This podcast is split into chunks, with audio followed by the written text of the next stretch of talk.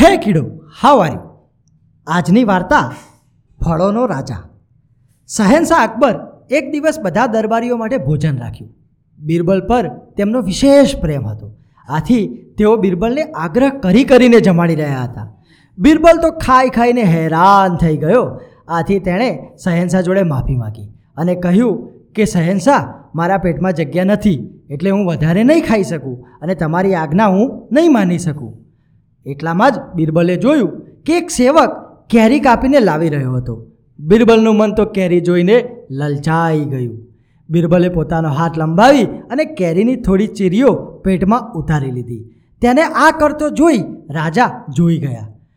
અકબરને ખૂબ જ ગુસ્સો આવી ગયો કે હું તો પ્રેમથી જમાડતો હતો, ત્યારે આના પેટમાં જગ્યા નહોતી અને આ કેરીઓ કેવી રીતે ખવાઈ રહી છે?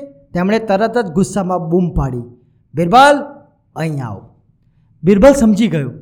તેમના ક્રોધનું કારણ શું હતું?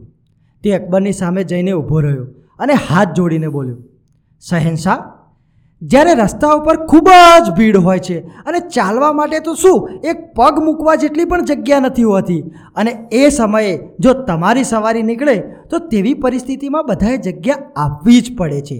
તમને રસ્તો કેવી રીતે મળી જાય છે? તે જ રીતે કેરી પણ બધા જ ફળોનો રાજા છે. તે બધા જ ફળો ઉપર રાજ કરે છે. અને આથી આ ફળોનો રાજા જ્યારે પેટમાં જતો હતો, ત્યારે પેટમાં પણ એ જગ્યા બનાવી જ લીધી. તેનો આ જવાબ સાંભળી અકબર ખુશ થઈ ગયા. તેમણે મીઠી કેરીની એક ટોપલી મંગાવી અને કિંમતી ભેટની સાથે એ ટોપલી બિરબલને આપી.